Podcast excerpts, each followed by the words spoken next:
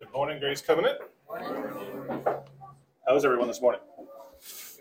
Yes, good. Okay, good deal. Turn to Ephesians chapter four, if you will, please. And we are going to be going through the next portion of chapter four together today. It's been a beautiful time coming into uh, today, studying this week uh, for this sermon. The things that we uh, have the privilege of seeing that Paul wrote here are overwhelming. Uh, they're mesmerizing. It's a beautiful, beautiful text uh, as we get to focus on the ascension of our conquering King.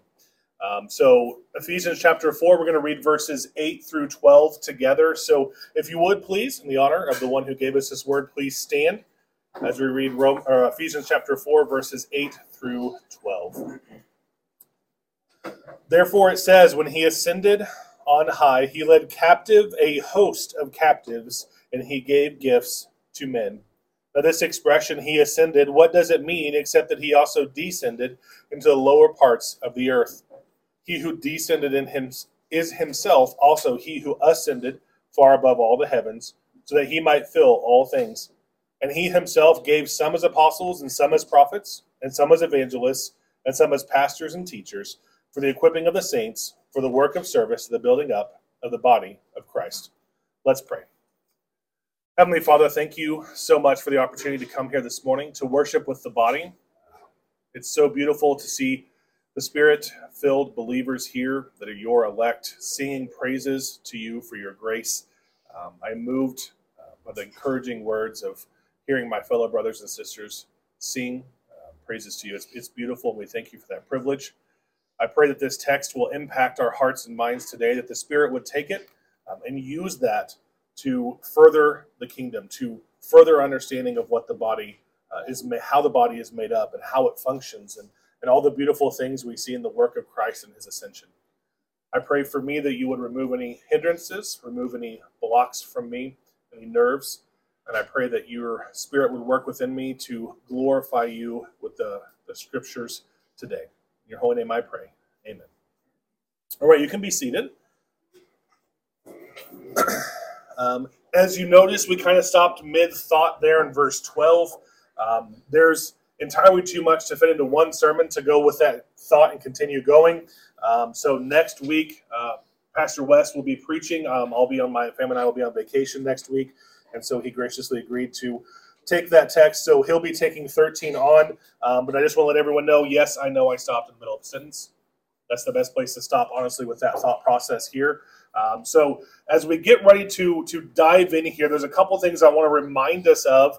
A common theme of Ephesians um, throughout, he's mentioned a couple times, is the conquest of Christ over rulers and authorities. And so Christ comes in, and Paul explains that Christ conquers the rulers and powers of the air, the authorities that have been set up.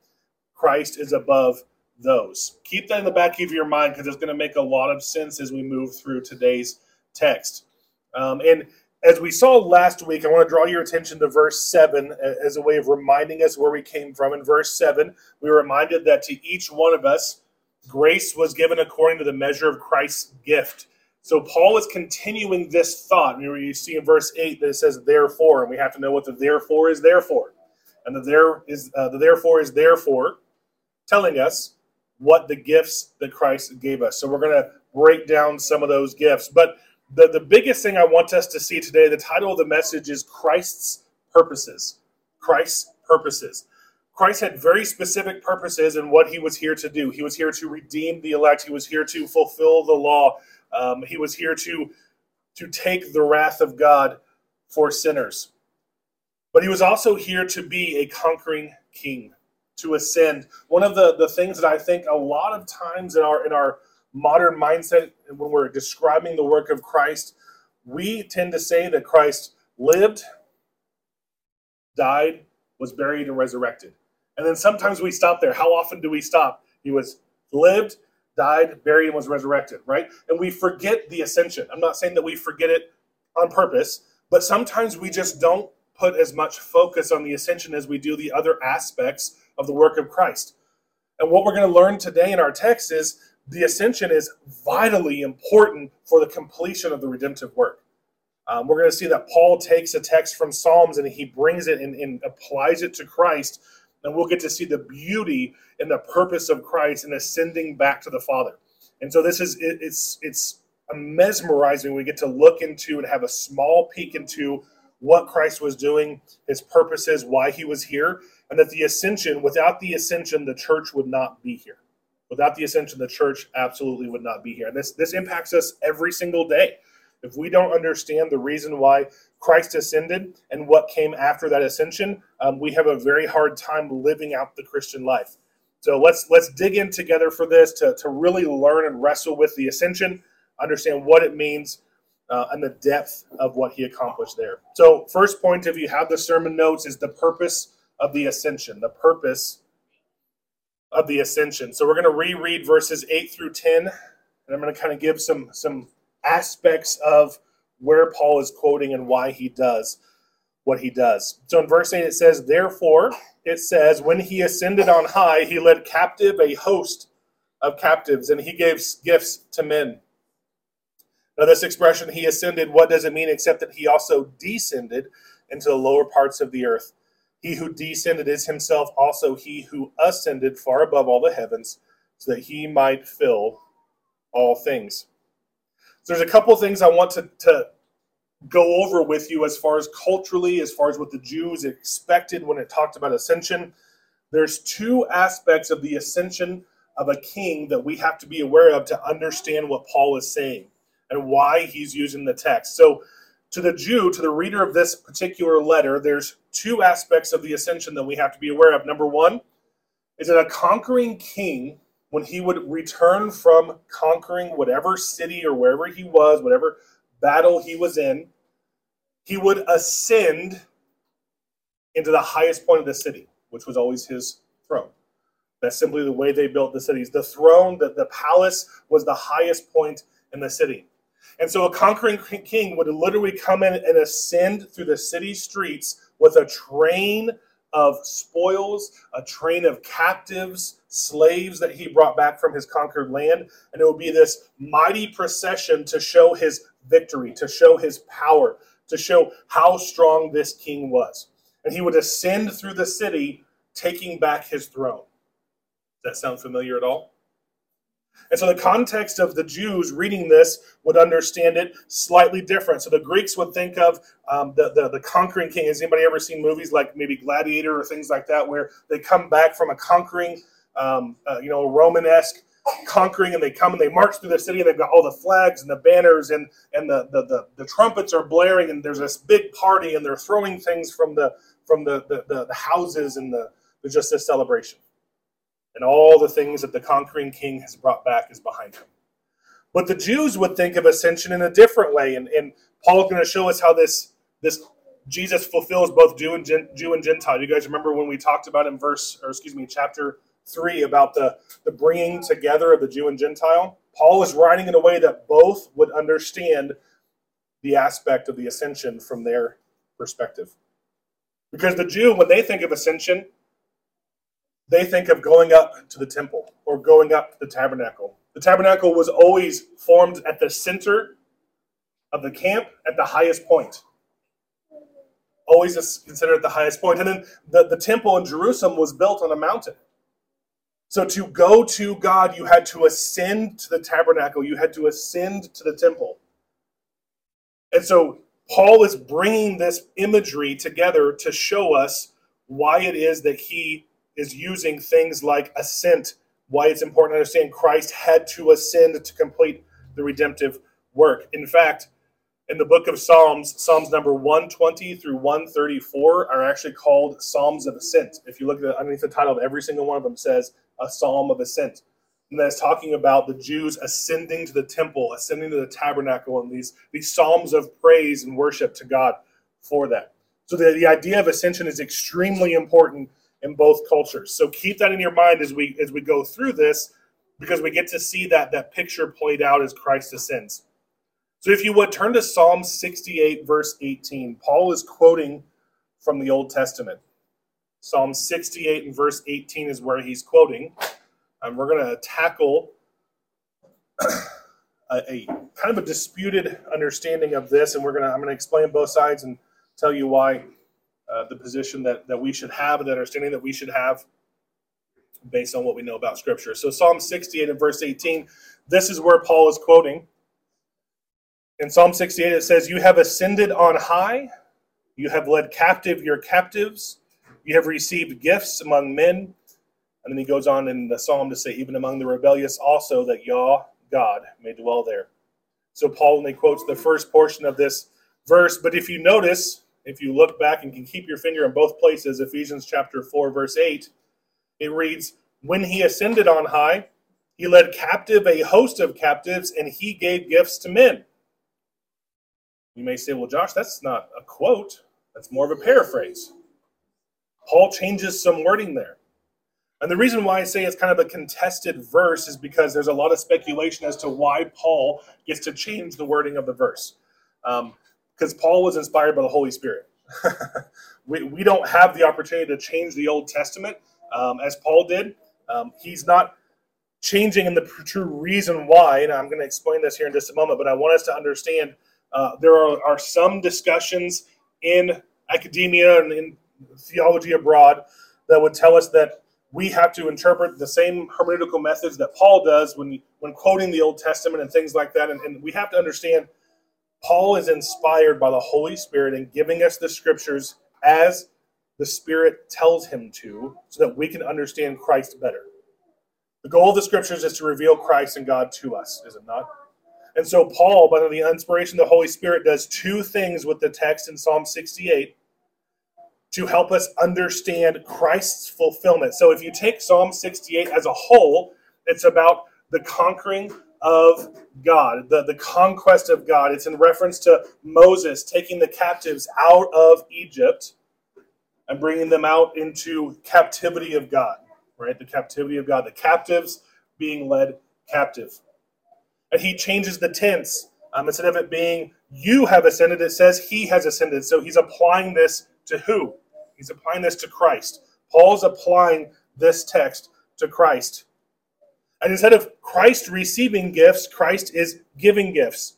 So Paul is summarizing all of Psalm 68 in this conquering idea and this idea of the one who has conquered and led captives and who is ascending this idea of the king doing what he set out to do, which was to defeat the enemies. And he's summarizing the entire psalm and applying it to Christ. Christ is the better Moses. Christ is the antitype of the foreshadowing that we see in Moses in Israel. So we see Moses and Israel in the Old Testament. If you recall, they were in slavery in Egypt, they were captive in Egypt. And Moses came in and led them to freedom. It was the Exodus. And we think of ourselves being led in exodus from sin, right? Were we not captive to sin? And yet Christ came and did the work and led, uh, led us as captives into captivity of righteousness. We are all still captive. Every believer is still captive. We're simply captive to Christ. We're captive to righteousness. We are no longer captive to sin.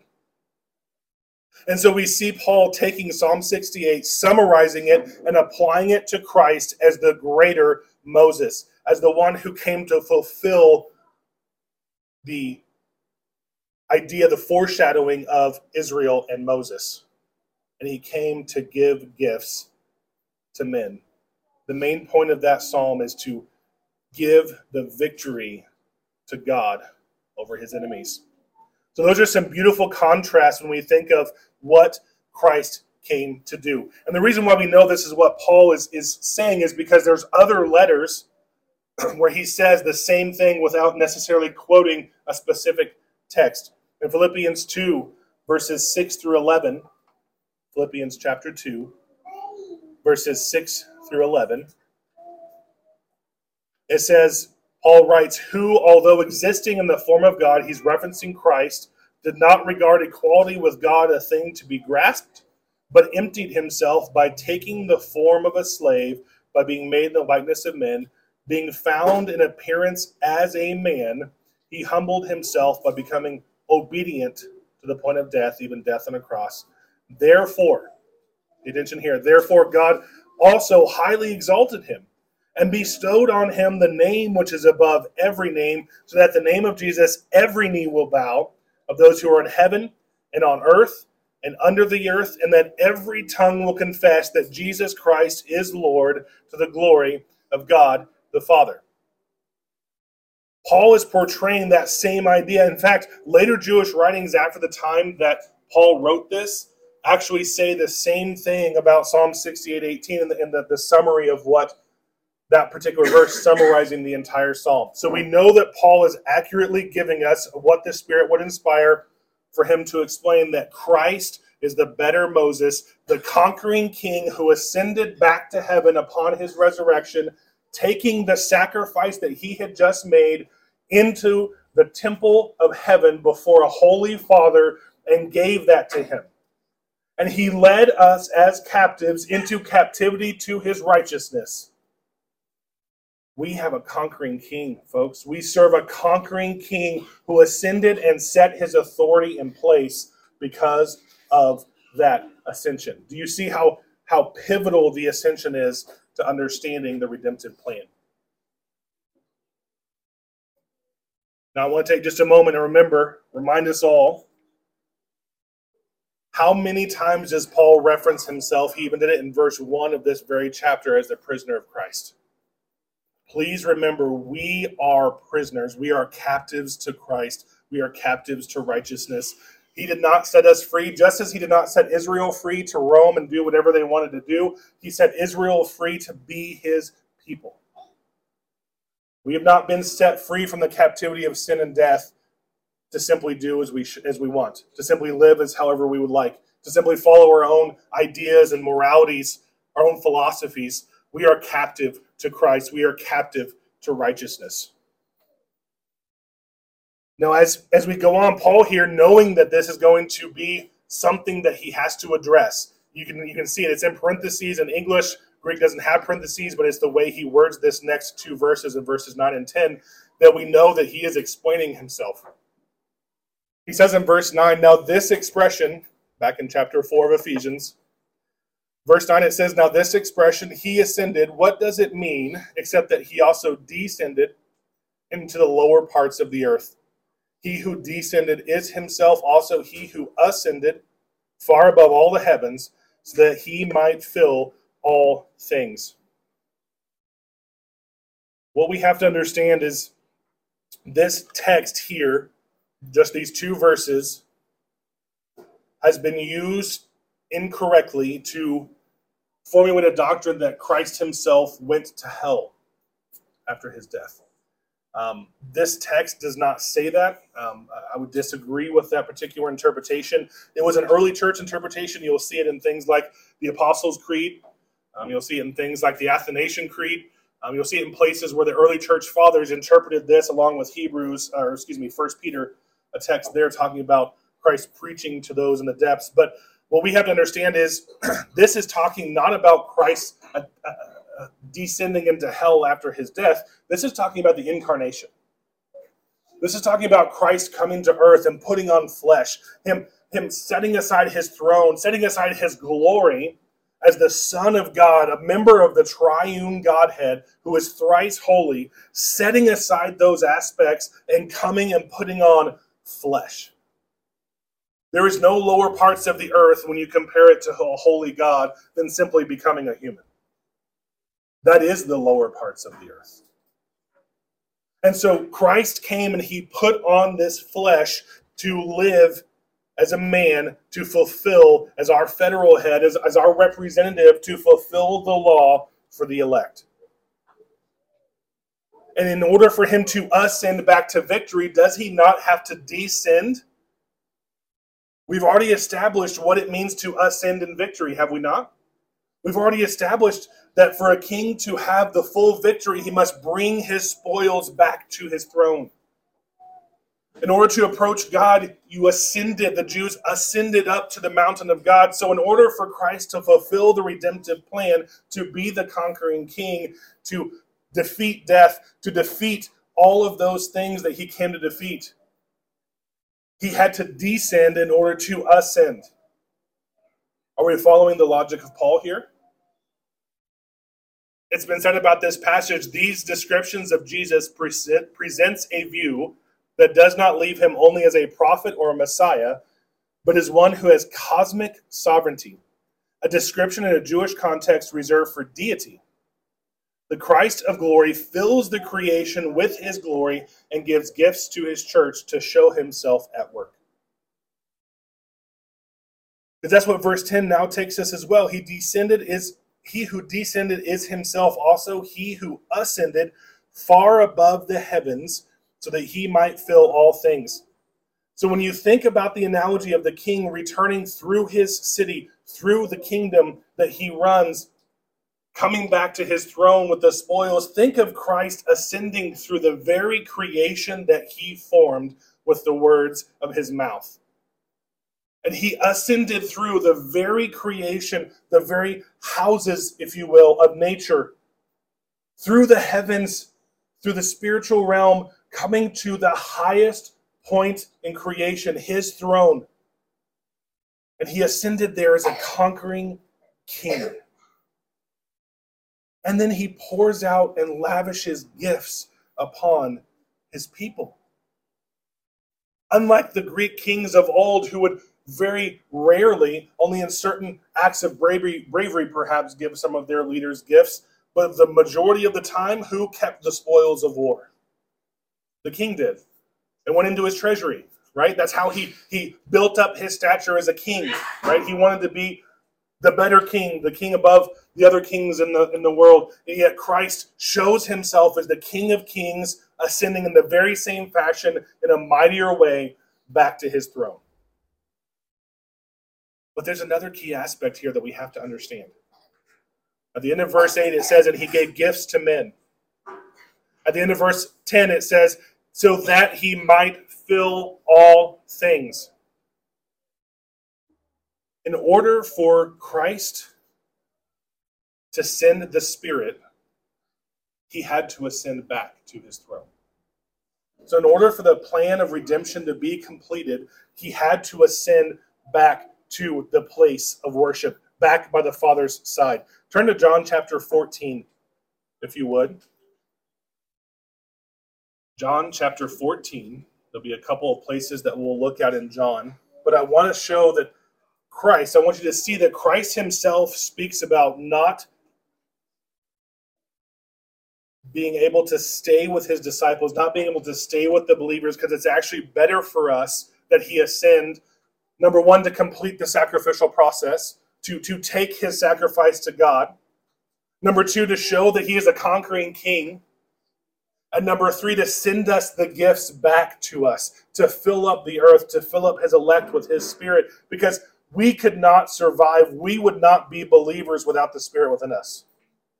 We would not all be sitting here if the spirit this morning did not graciously wake us, give us a desire to gather with the body and worship a king because in our flesh we would all rather be asleep there's no i mean there's no like let's be real we've all worked all week we, we the, the desires of our hearts change as the spirit works within us and we are believers because of the work of the spirit. So we are literally here because christ ascended and he gave us his spirit. So let's let's look at this.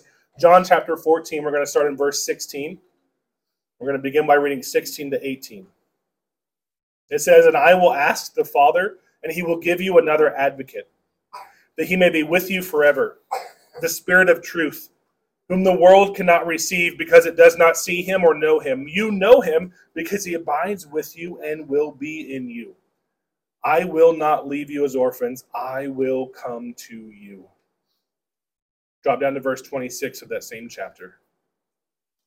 But the advocate, the Holy Spirit, whom the Father will send in my name, he will teach you all things and bring to your remembrance all that I said to you. I turn over to John chapter 16. This is a more lengthy one, but we're going to read John chapter 16, verses 7 through 15. That's John 16, verses 7 through 15. It reads, But I tell you the truth, it is to your advantage that I go away. For if I do not go away, the advocate will not come to you. But if I go, I will send him to you. And he, when he comes, will convict the world concerning sin and righteousness and judgment. Concerning sin, because they do not believe in me, and concerning righteousness, because I go to the Father and you no longer see me, and concerning judgment, because the ruler of this world has been judged. I still have many things to say to you, but you cannot bear them now. But when he, the Spirit of truth, comes, he will guide you into all the truth, for he will not speak from himself, but whatever he hears, he will speak and he will disclose to you what is to come. He will glorify me, for he will take of mine and will disclose it to you. All things that the Father has are mine. Therefore I said to, I said that he takes of mine and will disclose it to you.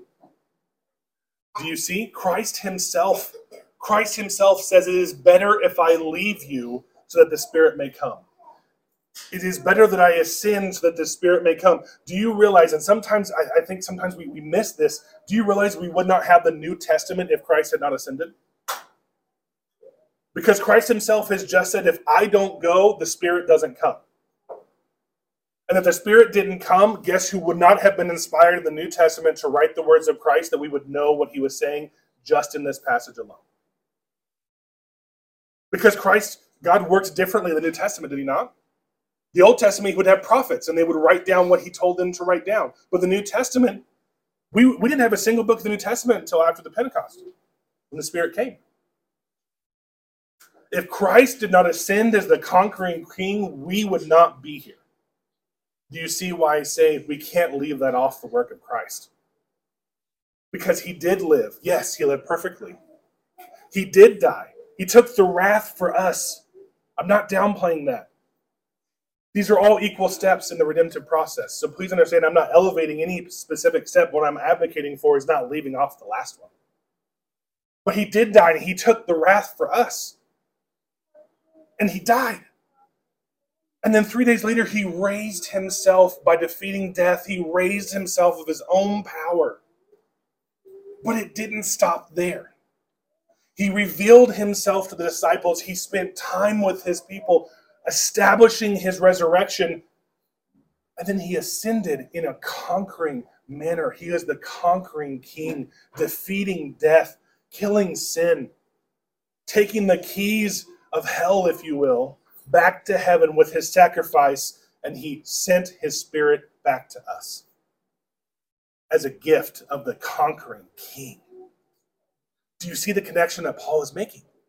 It's a beautiful connection because he's taking something that God wrote in the Old Testament that God had had the, the writer of Psalm 68 lay down about his conquering of Egypt and his drawing out his people, and he's saying Christ does it better. Christ is the better Moses. Christ is the one who fulfilled the law that Israel could not fulfill. Moses didn't even make it down the mountain. Christ is the better king. Christ is the better Israel. Christ is the better Moses. He is the conquering king. Yes, he's meek and he's merciful to his people, but do not dare bring our Savior down to the point where so many have. He is a conquering king, and we have victory because of that.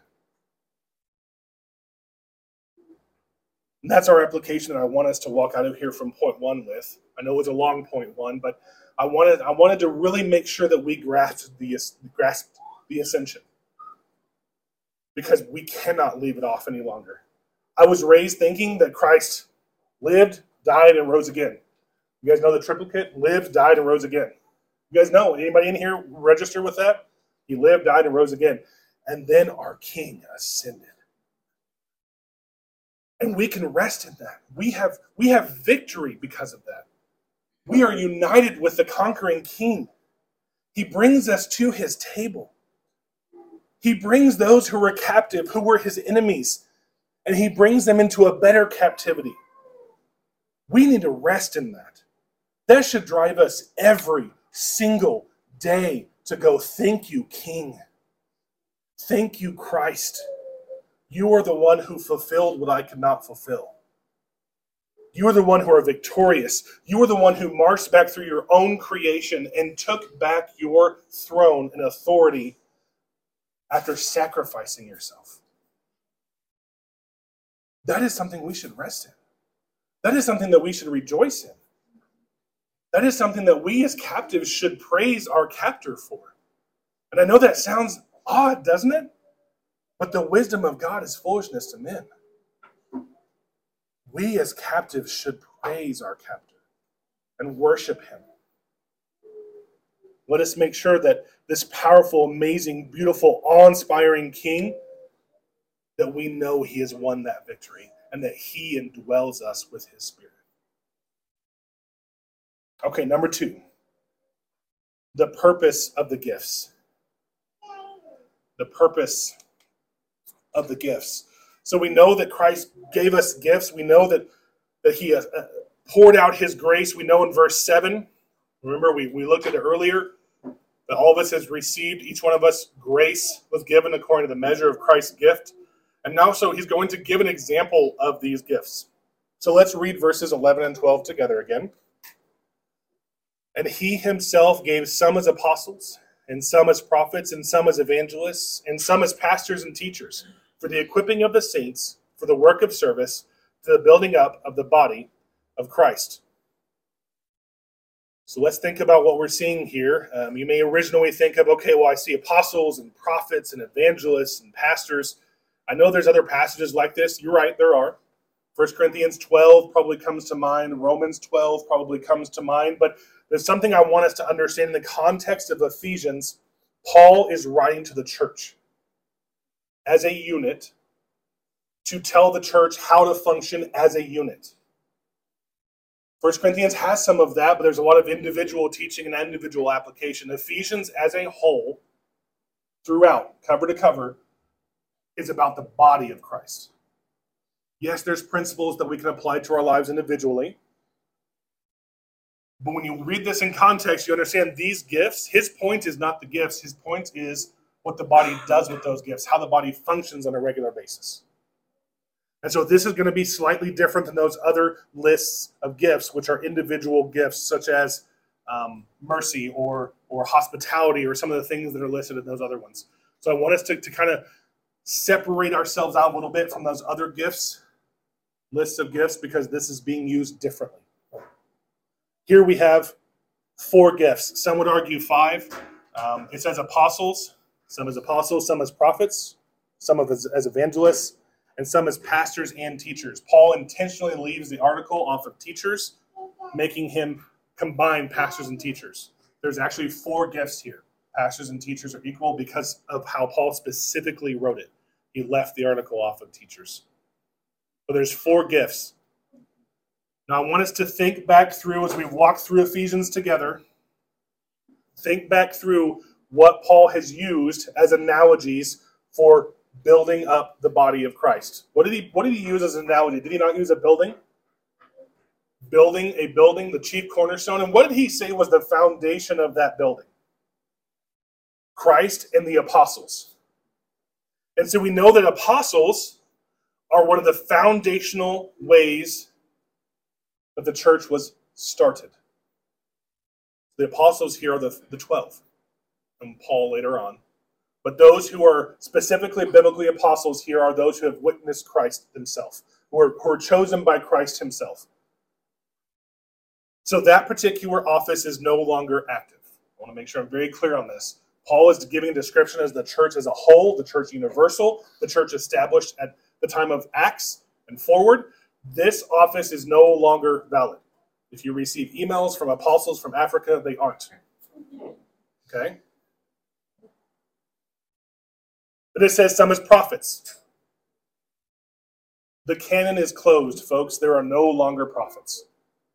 The idea of prophet here are those who speak specifically for God. That is, Old Testament prophets and the New Testament writers. The canon is closed. The scriptures need no additions.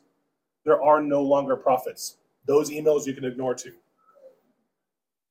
The, the prophets from Africa. You guys know what I'm talking about. So we have two offices that are named here that are no longer active. Then the third one I call semi active, and the evangelist. The evangelist was often seen as the help to the apostle and the prophet. He was an assistant, he was the one who shared the gospel and helped establish those things. Yes, there are some uh, people who are evangelists, but not in the mindset of what we think, where people charge $5,000 to go from church to church to preach the same sermon over and over again. Yeah, you guys know what I'm talking about? That is not this office. this office is the evangelist who God calls out. I would call Jonathan Edwards the office of an evangelist. Right? Those great preachers of the, maybe the, the first and second great awakening, or, or those who are used by God, specially designed, who have a gift for traveling, who have the sacrificial idea of how many people can I share the gospel with to help reestablish or rejuvenate his his um, people throughout history. You'll see examples of some as evangelists, but it's not a common office. Is not something that every necessary church has. We are to be. So let me clarify this: we all are all to be evangelistic. In other words, we are all to share the gospel, fulfill the Great Commission. But the office of evangelist is not a common thread. And the last one, pastors and teachers, is the last one that is still active. Active in every local body. Every church has to have a pastor and a teacher. Every pastor is a teacher. That's our role. That's as elders here, Pastor Wes and I are, are here to help grow the body, to help grow the church, to equip the church. So as we can think back through our building blocks, let's let's apply our analogy to these offices. So we have Christ and the apostles as the foundation. Christ is the chief cornerstone, as Paul calls him. So he's he's the chief cornerstone, and the apostles have to line up with his teaching. And so now we have our foundation in place. And then the prophets began building the lower portions of the walls, the foundational parts that are attached to that foundation, attached to Christ and the apostles, and they gave us the word of God. And, and that's where we build our walls from there. And the bricks are being built up. The evangelist was putting in new bricks as he as they shared the gospel. And now, what does the the, the, the pastor and the teacher do? They strengthen those walls Think of mortar being poured into those bricks, and they, and they take and they, they fashion and they form and they sand and they make sure everything is fitting together and they grow this body into a mature body. Not of their own power. What did, what did we just learn in the last few verses? That this comes from Christ. This is the gift of God through Christ. It's been said about this particular passage, his focus, meaning Paul, is on the gift of grace, evidenced in the composition of God's family as Jew and Gentile, are made one in Christ, and now together grow into maturity in this new body. So here's where things get a little hairy compared to what modern American evangelicalism has turned the church into. The word here in verse 12 so we know what the offices are for. We know why they're they're there. In verse 12, it says that these offices, so the leadership of the church, we would all agree that the leadership of the church has been described. So in verse 12, the leadership is for the equipping of the saints for the work of service to the building up of the body of Christ. The word there for equipping means to outfit, to ready. In the last 125 years, there has been an uprising in the idea that the layperson, the congregation, the church is to leave all ministry to the to the to the leadership, and that we are to come and consume church service. And that we are just come. The body is here to just just come be invite some friends, right? Let's let's see how seeker the, the, the leaders can be. Can they can they get people to come in who aren't believers? Is that what the text says? The text says that the body of Christ is for the leaders to equip, also as members, but to equip the body to do the works of service. The body is to do the works of service. The body is not consumers, they are workers. The body of Christ is not a social club to be entertained by leadership. The body of Christ is so that the leaders who have a special gifting, according to what Paul just said, does he not say in verse 7 that Christ gives each a measure of grace according to his own choice? And now he's describing how that measure of grace is poured out through the Spirit upon the ascension. And he's saying to then apply this measure of grace as the leaders, our job as elders, Wes and I, is to equip you to do the work of service. What does that look like practically? Does that mean that you go home and you see your neighbor out in the yard and you could really use the gospel? I know they're not, not saved. Pick up the phone and call Pastor Wes. Wes, come over and share the gospel with my neighbor. That is the exact opposite of what this text is saying. But what it is saying is it is our job to ensure, to the best of our ability, by sacrificing and by teaching and pastoring, that you are equipped to share the gospel in that moment. That is our job by the power of the Spirit and by His grace. But your job is to go and do the work of service. That is not only outside of these walls, outside of this body, that is inside this body. Our job is to equip each of you to graciously challenge one another and build one another up in Christ. Our goal is not to entertain. Our goal is not to have places that will make unbelievers feel comfortable enough to come into. Unbelievers are as welcome as they can be in this building, but this building is not for, this body is not for unbelievers. It is for the equipping of the saints. That's what the text says. Our job is not to bring unbelievers here and make them feel welcome. I want them to feel welcome, please don't. But we're not changing the gospel to make them feel comfortable. Our job is to equip the saints. That is our job. It says it right there because your job is to then build up the body of Christ. Because if we're doing what we are called to do by God's gracious gift, through the work of Christ in us, through the Spirit and unity with Him, you then are equipped to go build up the body of Christ. Your job is to add more bricks to the wall. Our job is to then take those bricks and make sure they're fitted, mortared, because then they're part of the body, right? So as you share the gospel and you build up the body of Christ, not only helping those in the body to mature, but then bringing in new bricks, our job is to then teach and pastor them to equip them to continue to build up the body of Christ. Do you see the process that Paul is laying out? And all of it comes back to the Spirit. All of it comes back to an ascending king who conquered death, who conquered everything, took back his throne after walking through his creation, and gave us these gifts to do what he asked us to do because it is all of God. It is all of Christ. We are here because of Christ. It is vitally important to understand that the body as a whole is to do the work of the service of the saints, to build one another up into maturity. That is your job, that is your calling. And yes, we are part of the body as well. So I'm not saying that we don't do those types of things as well.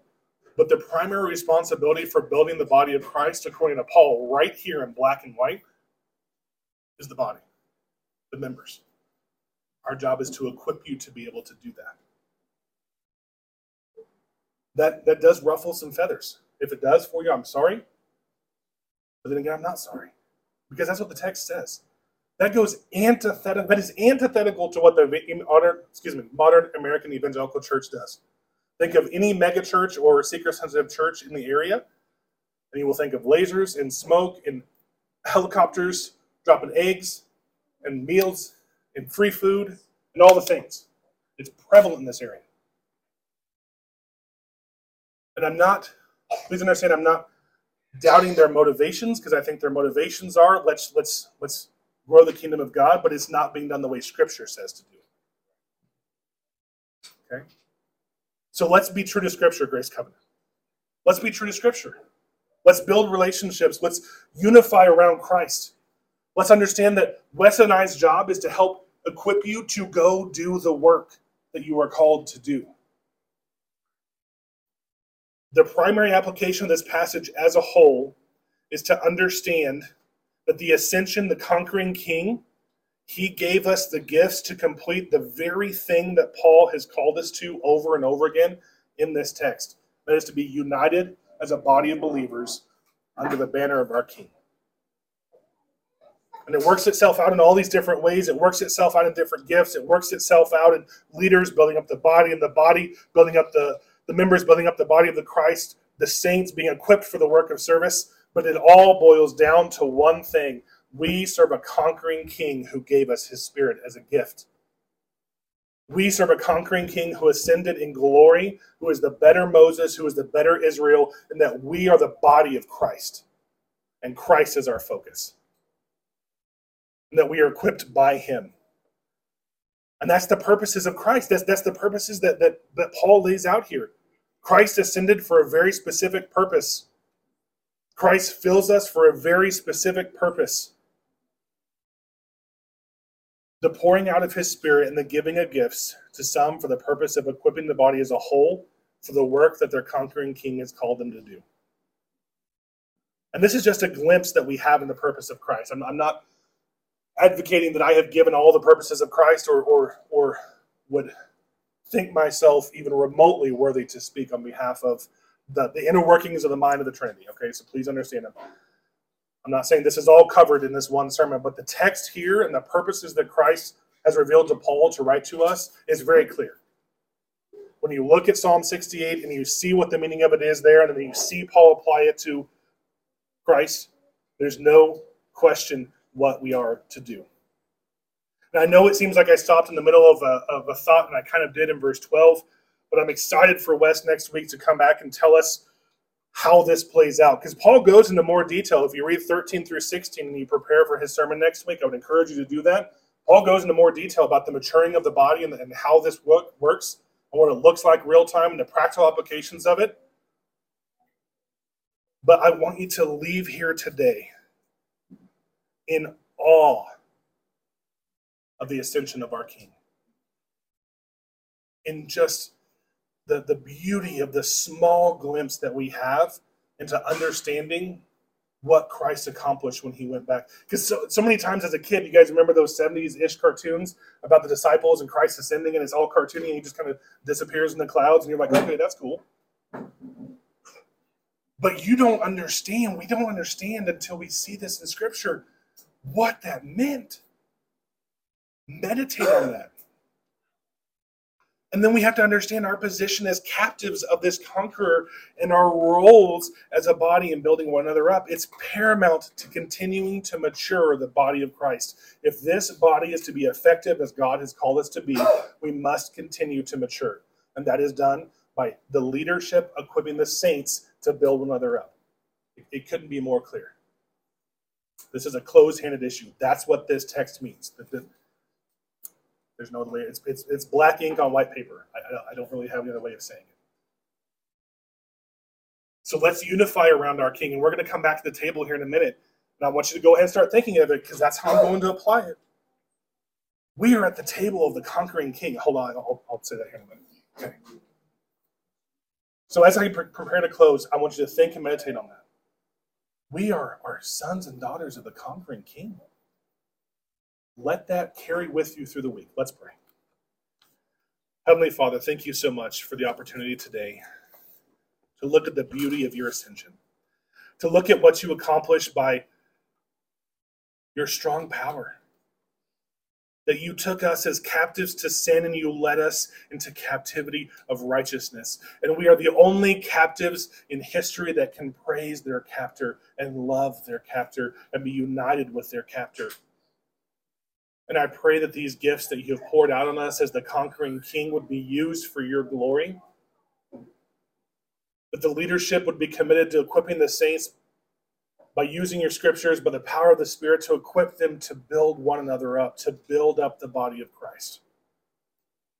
And I pray that we would apply this to our hearts, that we remember it as we uh, gather around the table in a few moments in remembrance of what you've done, and looking forward to the time that you come back to bring your captives home with you how excited we are and how awe inspiring it is and how amazing it is to see the purposes that you have and what you've done. We glorify you and thank you in your holy name. Amen.